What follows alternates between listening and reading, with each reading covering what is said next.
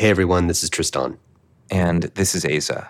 So, in our last episode, we shared a presentation Tristan and I gave recently to a group of influential technologists and media folks in San Francisco about the race happening in AI.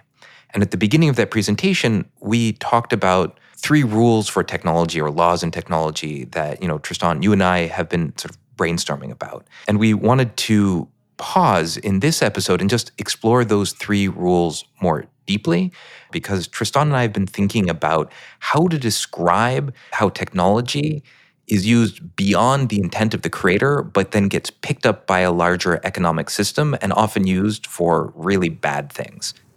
I think what we really wanted to do was just kind of boil down and simplify what does it mean to be a responsible technologist? Because there are these larger forces that are going to take the technology that you put into the world and whisk them into all these impacts that you didn't intend. And so, what are three simple rules that we can follow as technologists to create a more humane future? So, rule one when you invent a new technology, you uncover a new class of responsibilities. And it's not always obvious what those responsibilities are.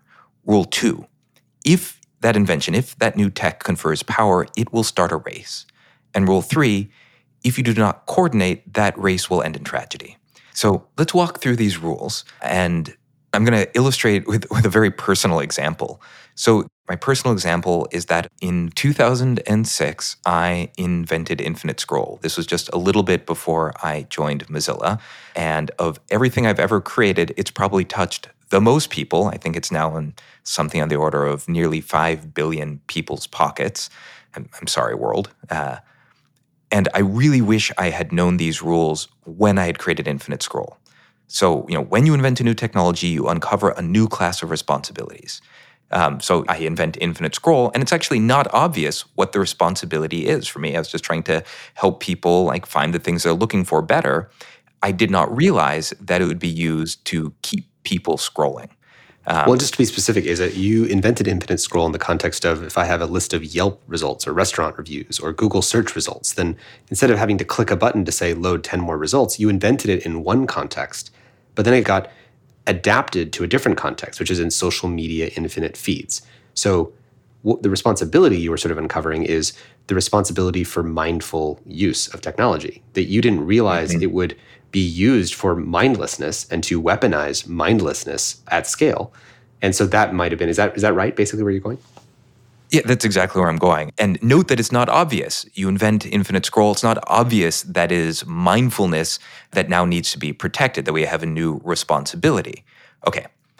Two, if the tech confers power, it starts a race. So obviously, attention companies, you know, TikTok, Facebook, Twitter, they are in a race to get your attention. Infinite scroll keeps you on the site longer, so it does confer power. It gives you the power to keep people um, mindlessly scrolling, so it starts a race. If Twitter doesn't implement it and Facebook does, Facebook wins. So it starts a race. And then if we do not coordinate, the race ends in tragedy. So I've, I've done this calculation a couple of times now where you see how much more time do people spend on these sites because they are infinitely scrolling and doom scrolling versus if they didn't have that technology. And it turns out it's something like 200,000 human lifetimes per day being wasted. So that's the tragedy. Because any company, any one company can't say, I'm not going to use infinite scroll because then they'll lose the ones they do. Because there's no coordination, you end in that tragedy. I think we should define when we use the word tragedy, that means something very specific because no hmm. individual mm. company wants to create a world that's doom scrolling all day long. They just want a little bit more of your attention for itself.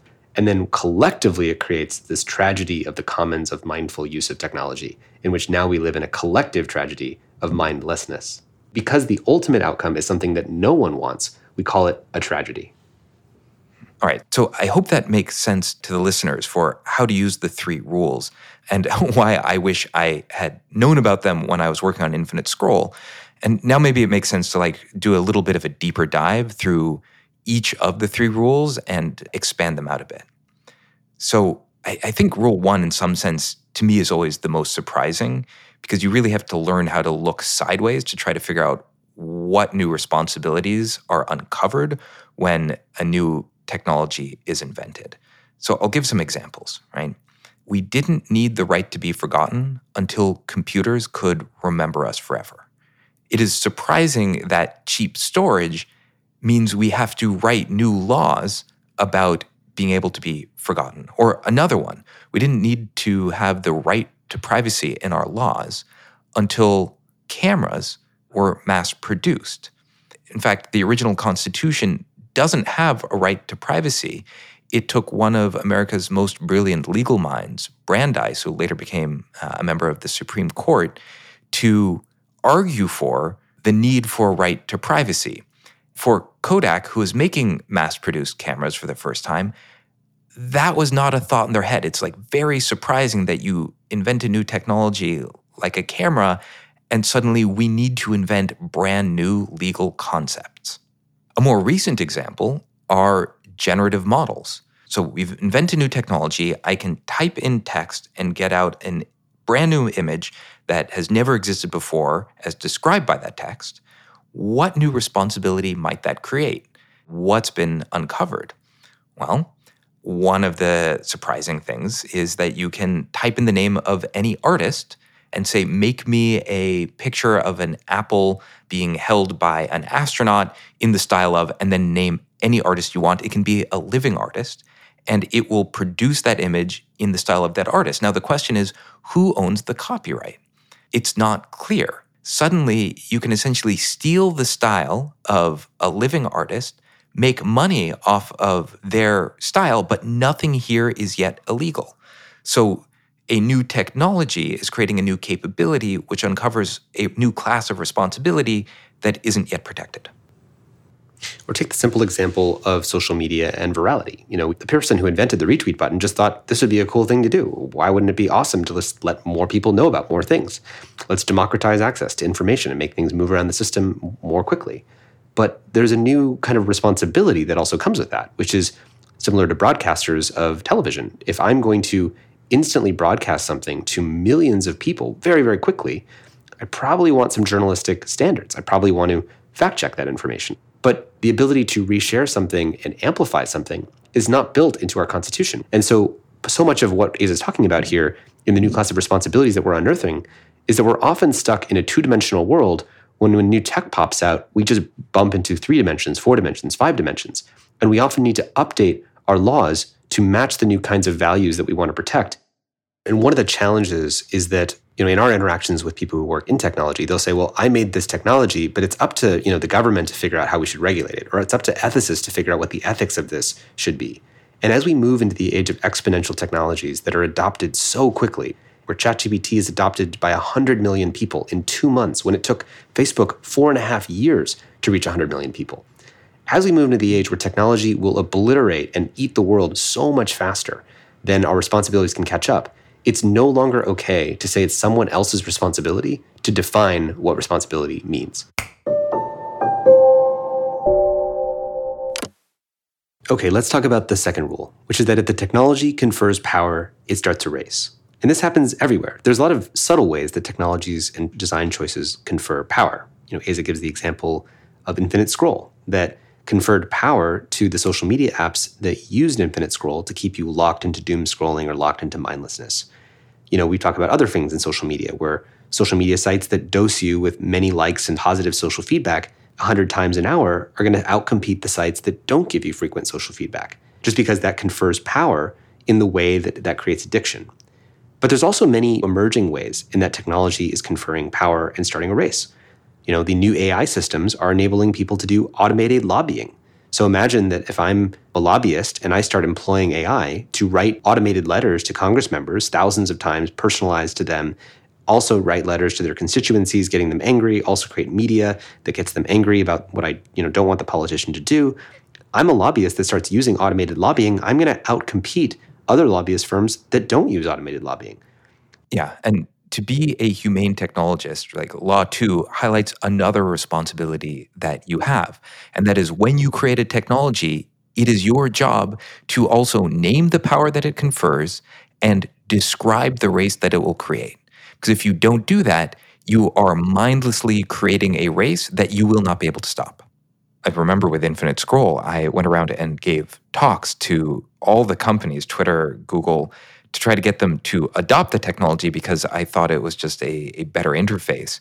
The feeling of watching it move to being a race between the companies to figure out how to use it to keep people mindlessly scrolling honestly, it took me a number of years to even let that in. It, it, it, it's a lot. Yeah, I think the point of these laws and why we're warning people about this is so that be really careful when you're a technologist about the power that you create because it will create a race that might run away from you. And once it runs away from you, like with Aza and Infinite Scroll, how can Aza, as one individual human being, how can he pull back Infinite Scroll? It's out there in the world. It's racing to make its way to parasitically you know, redesign and transform every other interface out there in the world according to it because it confirms power. And one of the reasons that we're so looking at AI is that because AI increases the power of everybody who employs it to get better within any domain, whether it's better at biology, better at journalism, better at content production, better at providing social feedback, better at beautification filters. And so I think one of the key ideas that we're trying to communicate here is just that technologists need to be aware of the races that they create before they run away from them. So, how do we get better at identifying the race that we're creating? Well, first, notice and think about in what ways will this technology that I'm putting out there, or this new design, in what ways will it confer power? What are other races that are already going out in the world that this new technology will help arm one side of the arms race? And if I can notice that, I can get better at sort of screening ahead for what race it might accelerate. So I think that's a good place to mark rule three. If you do not coordinate, the race ends in tragedy. I think rule three really explains why when you talk to people that are on an ethics team inside of a company or a safety team or an integrity team, they'll often tell you that they feel really burned out. And why is that? It's because their role in the company is generally to slow down any harms that might be coming out of the company. So their their job is generally to say no to things, but the company has a profit motive, a profit incentive. So everyone else in the company wants to go as fast as possible. And when push comes to shove, of course the people saying slow down, it's not safe are going to lose because the company is in competition with everyone else. And if your competitor is doing the thing that you think is unsafe, well, it doesn't matter. You have to compete as a company. So safety people, integrity people are almost always structurally set up to fail because they're working inside of one company and not coordinating across many companies. The problem is that it's not about what one actor is doing, it's about the race that is emerging between all the actors. I mean, just to make this real, Microsoft, you know, by hitting the starting gun and deploying ChatGPT directly into Bing, directly into Microsoft Office, directly into the Windows taskbar, has now forced, you know, if Google doesn't embed ChatGPT into its Google workspace of Google Docs, spreadsheets, et cetera, they're just going to lose to the companies that will. So now each company individually might say, well, hold on a second, look at what I'm doing for safety. This is Google saying, look what I'm doing for safety. OpenAI says, look what I'm doing for safety. But what we really want is a coordination so that we don't have that race end in tragedy. And the tragedy that would emerge here would be the collective recklessness from embedding all these AIs into these systems before we know what's dangerous about them, before we know where they could go wrong. And one of the things I just find interesting about this is that the idea that we need to coordinate or that we can coordinate just feels so like impossible to most people who work in technology, right? Because you're just one person, you're living in a body, you wake up in a bed, you go to work, you work on your laptop, and you're building stuff. Where on that life menu of choices is the new menu item that says, I'm going to bring all these people to a table to negotiate a kind of a collective answer to this problem. And of course, then you run into issues of trust, and that's hard. And do I have the email addresses of the people, and would they come? And one of the things that you know we we've talked about multipolar traps on this podcast in the past. That so many of the problems that we're facing are these coordination problems. It's if I don't do it, I lose to the other guy that will. And I recognize that it's hard to sort of wake up as an individual human and say, would the other people come if I invited them? Would they collectively agree to stop or to slow down if we agreed that there was a potential slowdown of how we're all releasing, say, AI? Now imagine a world where technologists saw in terms of these three principles. They saw in terms of the responsibilities that were also emergent through the new power that they were creating. They saw in terms of the race that might emerge, and they tried to get ahead of that race. And they saw that they needed to help take responsibility for coordinating that race to prevent the tragedy that would emerge on the other end. In a world where technologists did take responsibility for these three rules, we would live in a more humane world. It's not just a matter of whether technologists could do this, could host and convene the conversations that need to happen. It's that we can't survive if technologists don't do this. So, if I was Sam Altman of OpenAI, or Demis Hassabis from DeepMind, or Sundar from Google, and I understood these three rules, the things that I would be trying to do is to host a convening of all of the actors in the space to figure out how do we do this right? How do we move at the speed of safety? Because if I'm one of those guys and I am not trying to host that convening, I know that I will be in a race to compete and it will create a tragedy for all. And if I am unable to host that convening, I'd be trying to find someone else who could. Maybe it would be you know, Biden at the White House. Maybe it would be the Secretary General at the UN. But the important point would be to create a facilitated deliberation to get to a negotiated agreement that lets everyone move safely. So there's this AI researcher, Katja Grace, who wrote a post, Let's Think About Slowing Down AI How to Avert Doom by Not Building the Doom Machine. And she, I think, makes an incredible point that somehow we think of building incredibly challenging technology as something worth doing if it's nearly impossible, but the idea of coordinating to not do it as delusional. So she summarizes conversations he's had in the AI field as, as you know, some people say, well, maybe we should stop building of this dangerous AI. And the response she gets is that would involve coordinating numerous people. We may be arrogant enough to think that we could build a God machine that could take over the world and remake everything, but we aren't delusional. It's like engineers are much more likely to believe that we can take on this impossible challenge of building AI than we are taking on the you know much more tractable challenge of inviting six people to come to a table and sit in a room for as long as it takes to figure out how to move at a pace in which we'll actually get this right. So, in summary, rule one when you invent a new technology, you uncover a new class of responsibilities. Rule two if the tech confers power, it will start a race. And rule three, if you do not coordinate, that race will end in tragedy.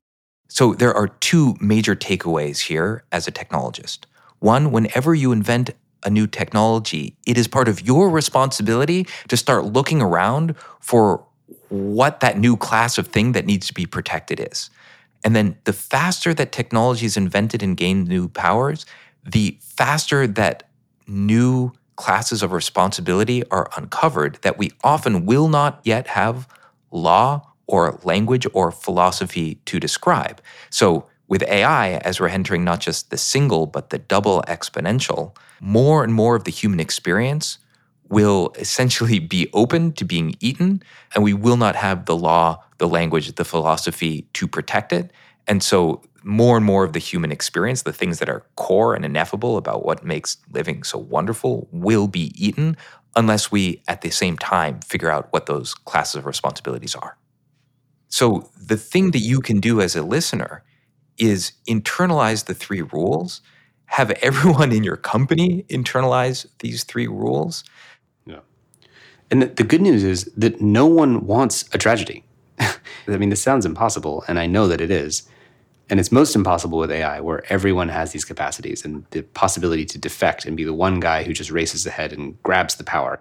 I mean, AI is the ring from Lord of the Rings, where those who seek it, you know, gain the power to bind all of the other powers. And the temptation to go rush for the ring and to grab it, it doesn't look good, right? There's thousands of startups gaining funding by VCs to rush and grab the ring. Everyone is racing to get the ring. That's that's the kind of thing. This is the ultimate test of humanity. I think the role of optimists in this era of technology is to articulate the shared fate for humanity, the what happens at the end of the race to tragedy. Because, as you say, no one wants that world.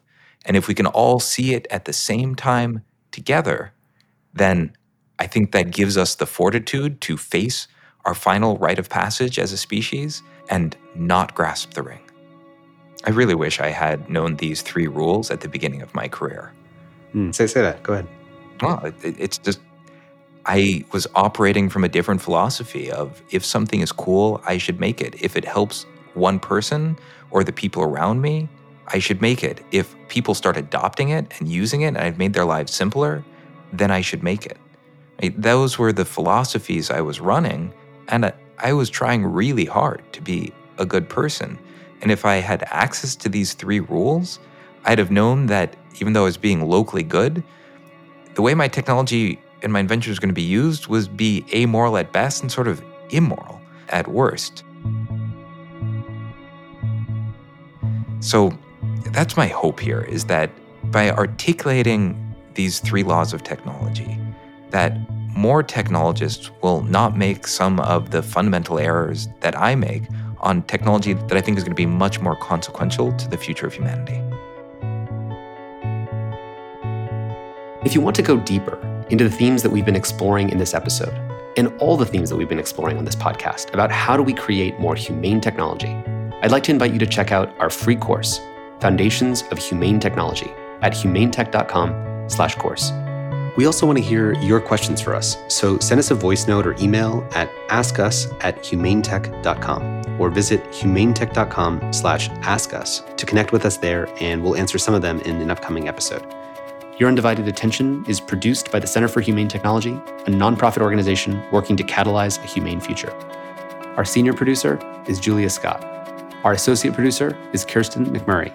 Mia Lobel is our consulting producer, mixing on this episode by Jeff Sudakin. Original music and sound design by Ryan and Hayes Holiday, and a special thanks to the whole Center for Humane Technology team for making this podcast possible. A very special thanks to our generous lead supporters, including the Omidyar Network, Craig Newmark Philanthropies, and the Evolve Foundation, among many others. You can find show notes, transcripts, and much more at humanetech.com. And if you made it all the way here, let me give one more thank you to you for giving us your undivided attention.